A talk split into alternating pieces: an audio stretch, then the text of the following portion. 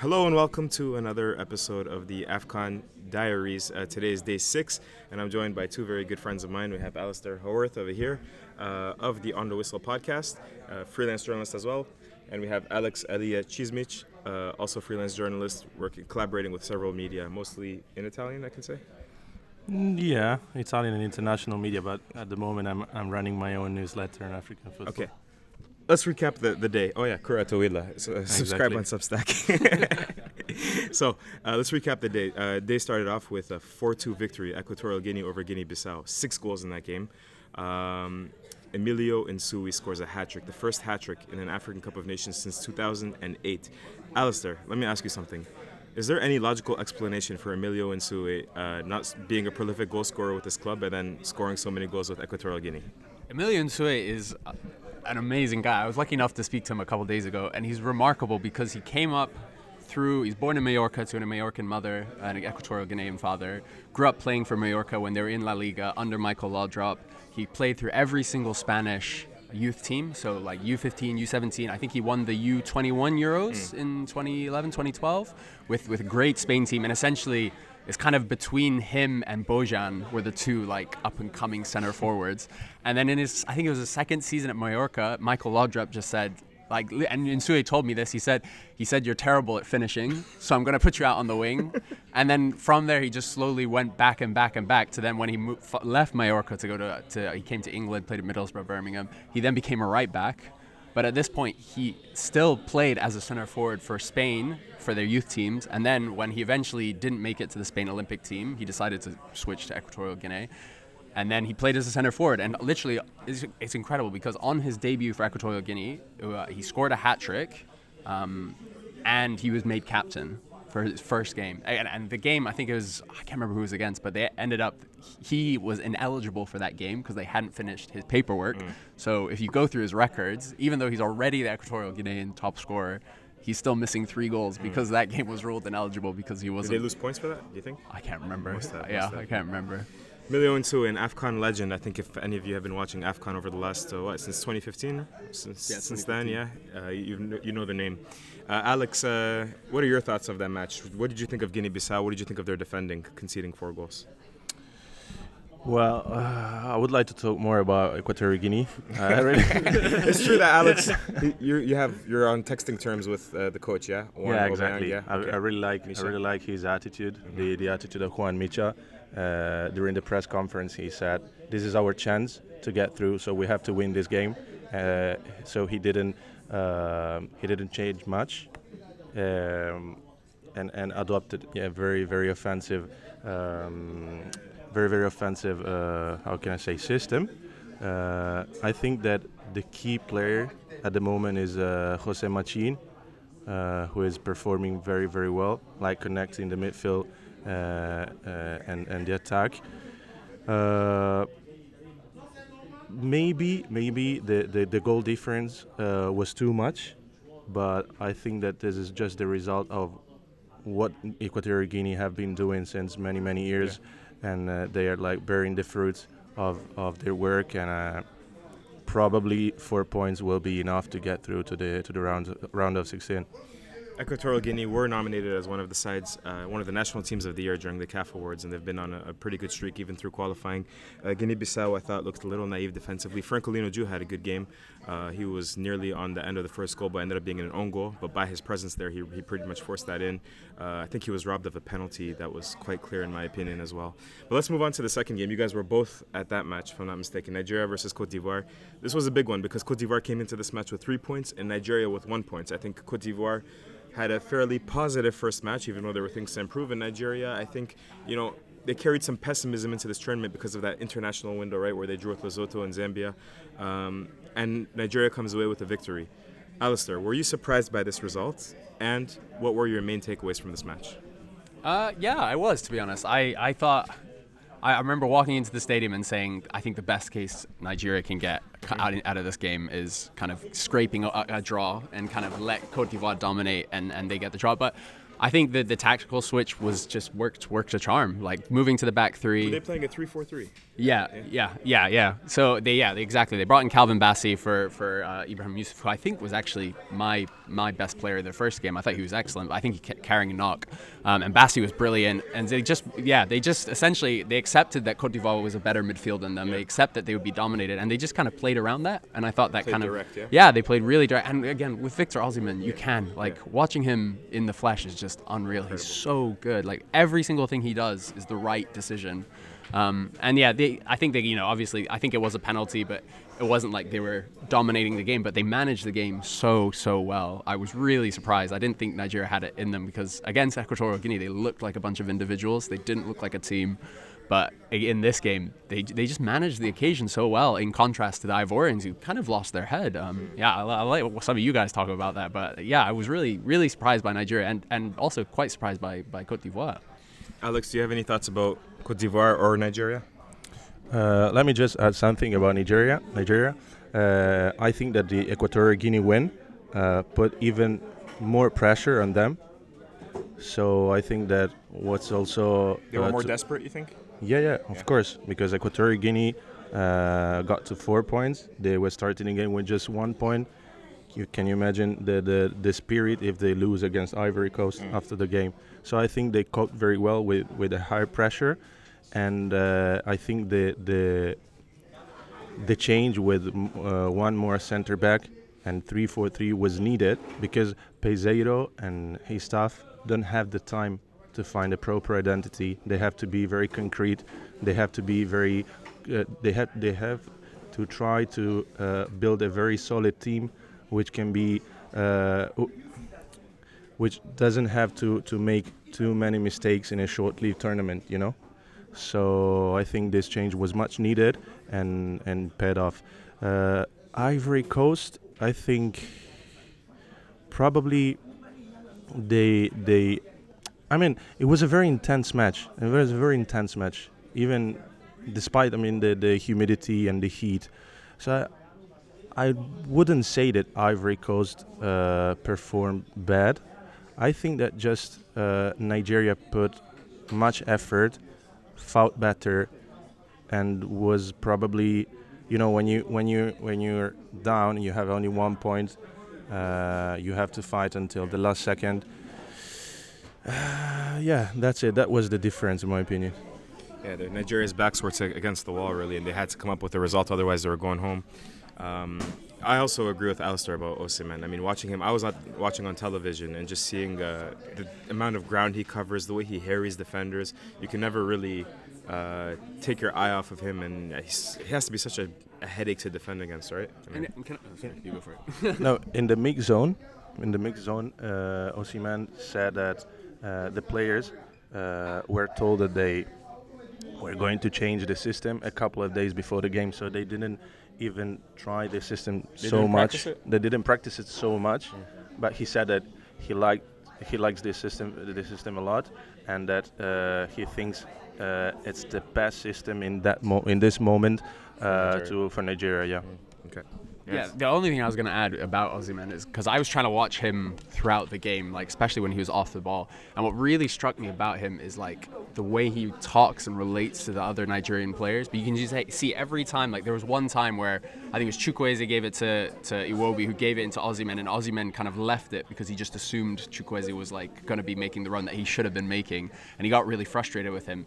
And you can see every time a Nigerian player makes a mistake, he gets like he kind of tells them off, but then he claps and then he encourages them. And it really struck me that like we see so often in these tournaments, teams revolve around a single player and they take over the game, and you know it becomes all about them, and they really struggle. The team struggles because it has to go through them. Whereas with Osimhen, he kind of really brings up the level of everyone around him, and he's really kind of I, yeah, I was really surprised at how much kind of leadership he showed. I was really struck by just kind of what a presence he was, both kind of on the ball, but also as, as a leader on, on the team.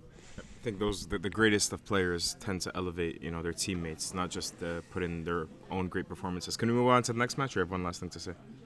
Can we move on to the next match? I would like to say that during during during the media, the Nigerian media day, I've got the chance to interview Osimhen. Yes, and uh, minutes, yeah. yeah, and uh, but in the in, in the previous interview with I think it was the um, social media manager, Nigeria's social media manager, Osimhen said, "Yeah, many people thinks uh, think I'm like uh, rude, I'm unpolite in the, on the pitch, but it's just that I care a lot.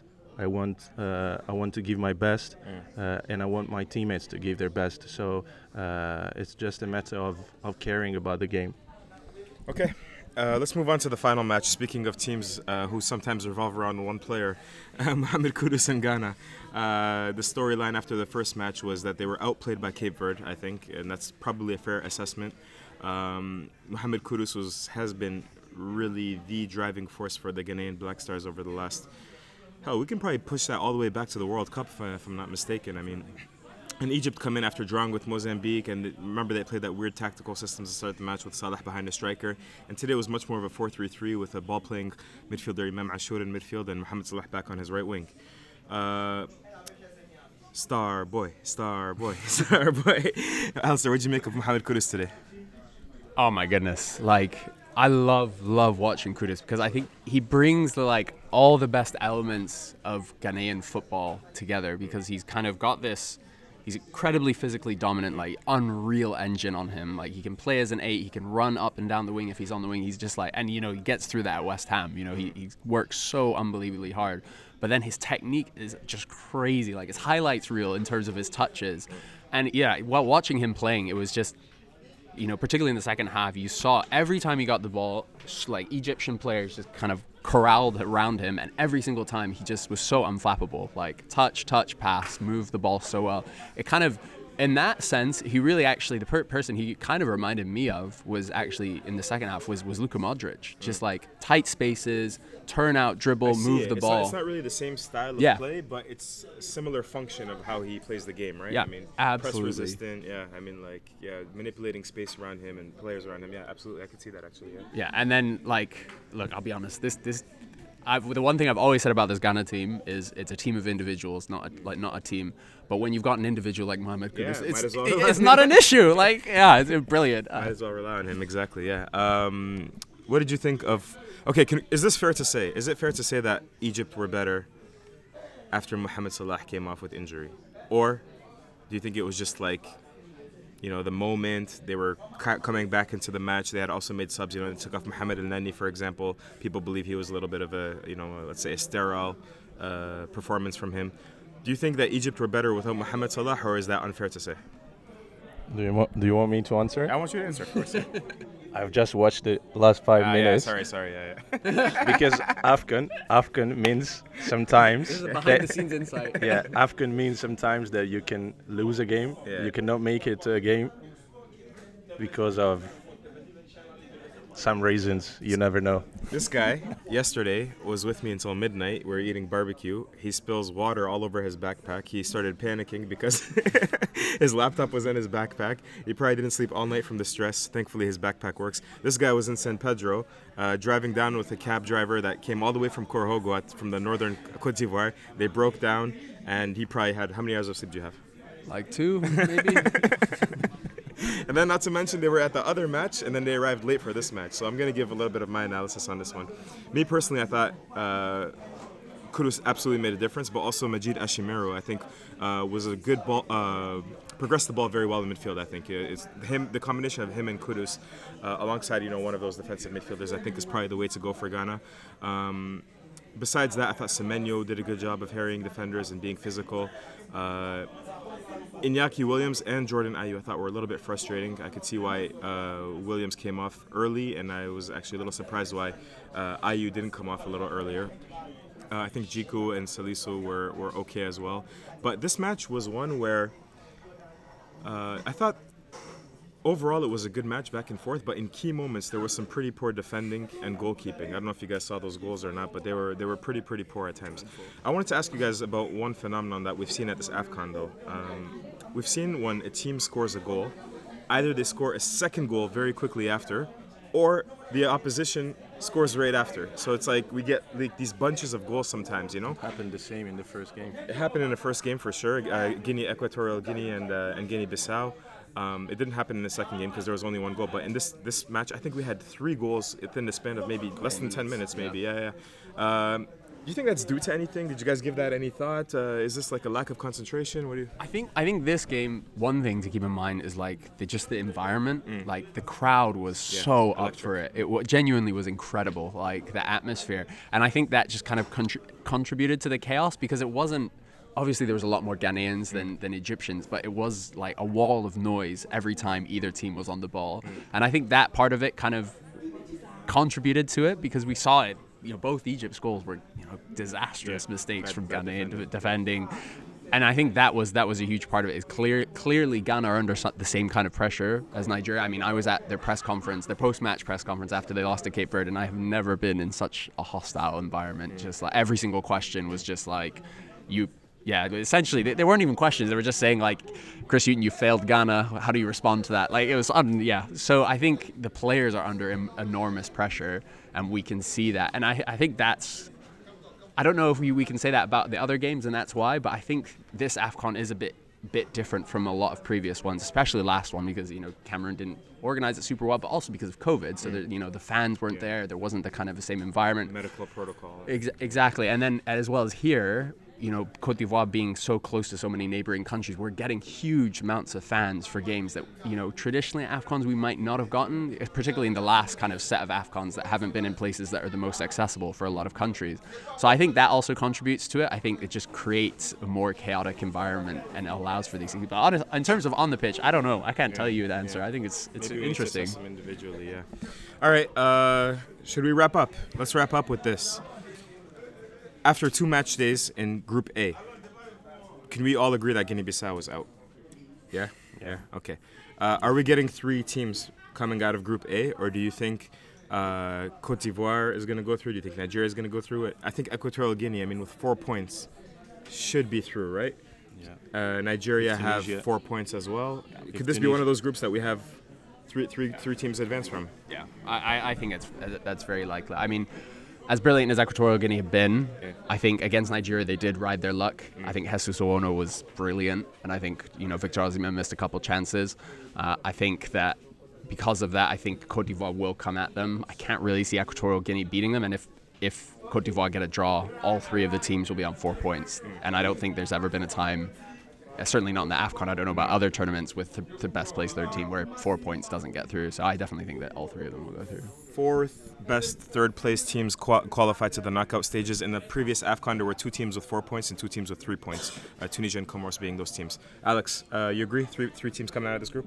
Yeah, definitely, I agree. Uh, let's let's remind that uh, Equatorial Guinea has a plus two goal difference and uh, five. Uh, Yeah. they, they scored five goals, so this is very important. Uh, unless they they they lose with a lot of difference against against the, the last opponent, I think they, they will get through together with Nigeria and Ivory Coast. Uh, if Tunisia all the time can get through with three points and, and a bunch of, of goals scored, I think Equatorial Guinea can get through and deserve to get through. And uh, let's talk then about Group B. Uh, Ghana now have one point, Egypt have two points. Which of these sides is more in danger of not progressing? Uh, Egypt has to go on to play Cape Verde, and Ghana have to go on to play Mozambique. Which of the side is most? Which of these sides are in most danger of not progressing for you, Alasdair? Man, that is hard to answer, uh, particularly having not seen the Cape Verde and and uh, Mozambique game. I just think watching Cape Verde was electric. You know, I think they generated the most XG of any team at the AFCON so far against Ghana. But, you know, I think Egypt having been I think a big part of that was a surprise factor because A, Cape Verde have not not at an AFCON ever played that style of football before. I think they've been playing it in kind of qualifying, but last AFCON it was 3-4-3 incredibly mm. defensive. So I think part of that took Ghana by surprise and I don't think it will take Egypt by surprise. But at the same time, Mozambique were you know brilliant against Egypt, really defensively solid, kind of didn't concede much, and you know have have you know we're talking about ball people who can progress the ball. They have those kind of players. They have you know I, the guy who impressed me so much was Gima Gimenaish, the, their midfielder who's kind of recently joined the team, and they'll have Geny Catamo back, mm. who's obviously you know an electric player from from Sporting, their top goal scorer in qualifying. So I- honestly, it's on a knife edge for me. I think I would probably say at this point Ghana might might be the one that's more likely, but which is ludicrous Yeah, to say, no, but I think it's true. Could be, yeah, absolutely. What about you? Uh, you see it the same way as Alasdair? I would still say Ghana is Why? in danger because they, they have one point and they're close to. I mean, they might uh, get disqualified in the group stage for the second time in a row after uh, after they didn't fail since 1982 to go through to the to the knockout phase. So I mean, it's a huge, huge pressure, huge, huge pressure that uh, both Cape Verde and Mozambique don't have. All right, that's about it. Let's wrap up this podcast. We're in the press, the media center of the uh, Stade Félix Houphouët-Boigny. I think a lot of the journalists are still in the press conference or in the mix zone. Um, I think we're all a little bit tired. I'm the only one going to Yamoussoukro tomorrow for Senegal versus Cameroon. Um, I think we're just going to sign off there. You can follow Alex Ali Cizmic on his Substack, Kuratawila. It's in Italian, but it's very, very, very good. You can follow, uh, oh yeah, and just on his Twitter account as well. I'm going to link that in the description. You can follow Alasdair also on Twitter. I'm going to link that, and also on, on the On the Whistle podcast, an actual proper podcast where they actually interview other people. And it's not just me talking to a webcam for right, for 15 to 20 minutes at a time. Uh, do follow both of them, and uh, we're going to sign off here, and we'll pick it up again tomorrow for another set edition of the AFCON Diaries. Akwaba. Akwaba.